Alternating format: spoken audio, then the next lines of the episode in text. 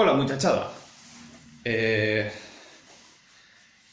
estaba, como veis, hace un día de puta madre aquí en Heidelberg y así no hay Dios que estudie, la verdad. Entonces estaba siendo una mañana, estaba una mañana productiva y he dicho, coño, ¿por qué no para de ser productivo y ya grabo un vídeo? no, esto ha empezado porque esta tarde quería ir a escalar y tenía la suela de los pies de gato un poco sucia. Y no mola escalar así porque resbala. Entonces me he puesto a limpiarlo y me, y me he parado a pensar que los pies de gato que tengo son los más baratos que había en el Decathlon. Y si no son los más baratos, son los segundos más baratos porque los primeros eran de cordoneras y estos tenían velcro. Así de simple. Y bueno, eso me ha, me ha llevado a pensar, bueno, me ha devuelto a la cabeza un pensamiento que, me hace mucha gracia cada vez que voy a comprar ropa y es sobre el consumismo, sobre los deportes y en especial es algo muy notable en el ámbito del, del, del running, ¿no? como es ahora hoy en día. Esto es muy gracioso porque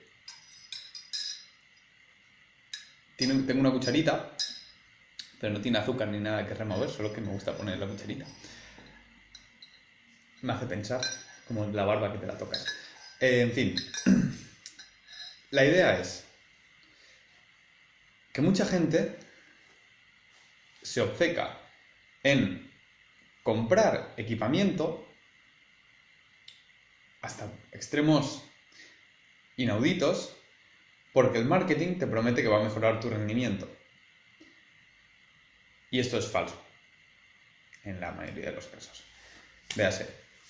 Eh, tal y como se venden, tú cuando vas a Decathlon, por ejemplo, o a cualquier tienda de, de deporte, una chaqueta cortavientos, a lo mejor, con luces, con rayitas fosforescentes por aquí, que, se adaptan a la anatomía, que te cogen, te cogen el dorsal y cruzan y pareces eh, de la película de Tron, da la sensación de que están hechos, eh, la propaganda está hecha así para que da la sensación de que esa gente está corriendo lo está disfrutando y están siendo superhombres y van a ritmos de superhombres y, no, no están sofocados ni tienen la cara roja ni, nada, van como dioses corriendo por la tierra. Y da la sensación de que eso es lo que te hace falta, dices, yo estoy aquí dejándome el pellejo como un mortal y lo que necesitaba era esa puta chaqueta, joder. Y lo mismo con cualquier otra pijada que te puedas imaginar, ¿no? Desde un, reloj Garmin que te cuesta 200 euros porque te coge las pulsaciones para trabajar en el intervalo exacto que quieres y además te coge los tiempos de las vueltas, te los guarda y te los mete en el ordenador y te hace tablas gráficas para interpretar. Mira, hace, hace poquitos años que tenemos esa tecnología. Y hasta entonces teníamos ya atletas muy, muy, muy buenos. Entonces, si vas a competir en unas Olimpiadas, vale, invierte. Invierte porque quieres ser el mejor del mundo. Pero si quieres correr de forma habitual, para estar en forma y quieres mejorar tus tiempos, no te gastes el dinero en chorraditas pensando que va a ser lo que te hace falta. Lo que te hace falta es entrenar. Y cuando llegues al nivel que tenían los atletas en los años 80, entonces, cuando llegues a esos tiempos y esas marcas, entonces te pones a refinar. Porque esas cositas son un refinamiento muy, muy, muy, muy, muy delicado. ¿De acuerdo? Es decir, esto va por capas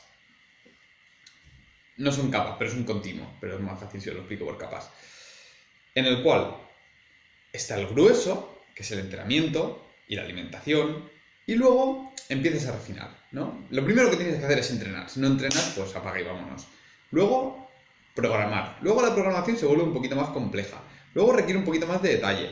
Y luego al final, pues empiezas con pijaditas de, de mira, pues esto si le modifico esta, esta posición del hombro, soy capaz de ejercer un poquitito más de fuerza que me permite hacer la serie de forma más efectiva.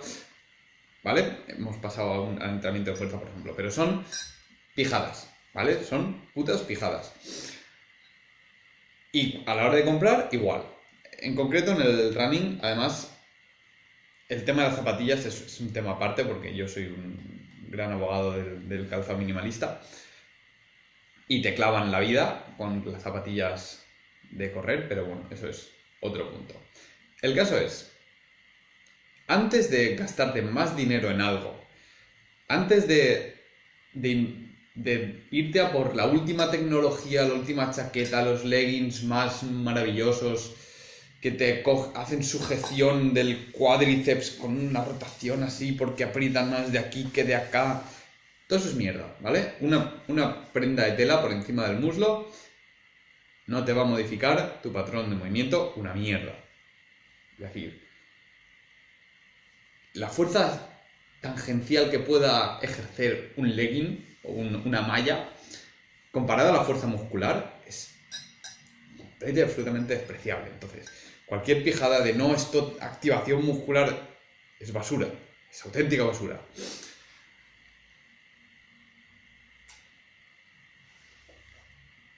Entonces, lo que quiero decir es, antes de invertir más dinero en ese tipo de tonterías, o pensar que tu entrenamiento es que no estoy progresando como me gustaría, voy a ver si me compro algo más, voy a... Antes de eso, plantéatelo bien, ¿vale? Plantéatelo bien y di, ¿me hace falta algo más? Algo más caro, más tecnología, más tal. Porque con cosas muy, muy, muy básicas se puede llegar lejísimos. Y hay que ser consciente de tu nivel y de lo que requieres. Véase. Mis pies de gato son los más baratos de Calón. ¿Por qué? Porque voy a escalar, con suerte, cuatro veces al año. Entonces, no tengo el nivel para sacar provecho de unos pies de gato de 120 euros o 130 no me hacen falta. Seguramente si me los pondría diría, hostia, agarran mejor.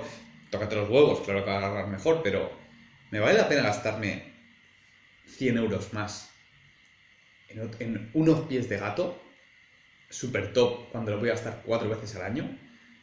O a lo mejor podría gastar esos 100 euros en, en lugar de ir a escalar cuatro veces, ir 10. O pagar unas cuantas mensualidades, tres meses de gimnasio, por ejemplo y tener acceso a un, a, un, equipamiento completísimo. ¿Hasta qué punto vale la pena invertir ese dinero? ¿Vale? Es lo que quiero decir. Sé consciente, yo mi nivel de escalada es muy bajo. Muy bajo. Me defiendo porque tengo buena movilidad de cadera y tengo fuerza en tren superior, pero no sé escalar bien porque no le he dedicado demasiado tiempo. Entonces, no tiene sentido que me gaste más dinero en algo que no voy a sacarle partido. Porque lo que me hace falta no es comprar otros pies de gato. Lo que me hace falta es echarle más horas a la escalada. Y esto, el ejemplo más... Tengo dos ejemplos buenos. Uno es de mi amigo Pepe, que corría mucho, el cabrón corría muy fuerte. Y, y él tenía pues sus deportivos buenos. Pero después, ¿cómo bajaba a entrenar? Pues con un pantalón corto que le habían regalado, que, eran pantalones cortos de fútbol, sala, típicos, y una camiseta técnica para no sudar. Y ya. Y el reloj era el más barato de Caldón, de 10 euros. No tenía ni pulsómetro ni mierdas. ¿Pero qué hacía? Entrenaba duro. Entrenaba muy duro, entrenaba durísimo, y después llegaba a las carreras populares y se los comía todos.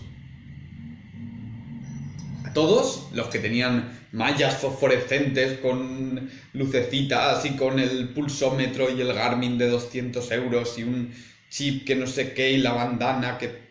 A todos, se los comía a todos. Y bajaba a entrenar como un gitano. Igual que bajo a entrenar yo. Porque lo importante es entrenar.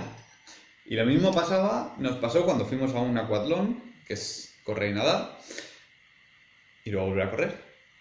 Y nosotros llegamos, pues, con nuestro bañador de nadar, de natación, y una camiseta de tirantes. ¿Por qué tirantes? Porque es más cómoda para, luego ponerte eh, en el intercambio. Total, que llegamos allí y nos vemos a los equipos de triatlón con sus mallas de triatlón que sirven para correr y para nadar, patrocinados por, por publicidad, tal. Muy seria la cosa y nosotros decimos, hostia, parece que tienen nivel. Pues acabó el triatlón, el aqualdón y acabamos creo que cuarto y quinto, mi amigo Pepe y yo, correspondientemente. Y todos los del triatlón quedaron detrás, solo quedaron delante tres. Y después vinieron los chavales de triatlón a decir, hostia, qué bien nadáis y cómo la apretéis a correr y tal. ¿Y esto qué quiere decir? Que ellos estaban en un club, estaban patrocinados, tenían su mono que les habría costado 50 euros, tenían todas sus pijadas, pero nosotros habíamos entrenado más. Y al final es eso.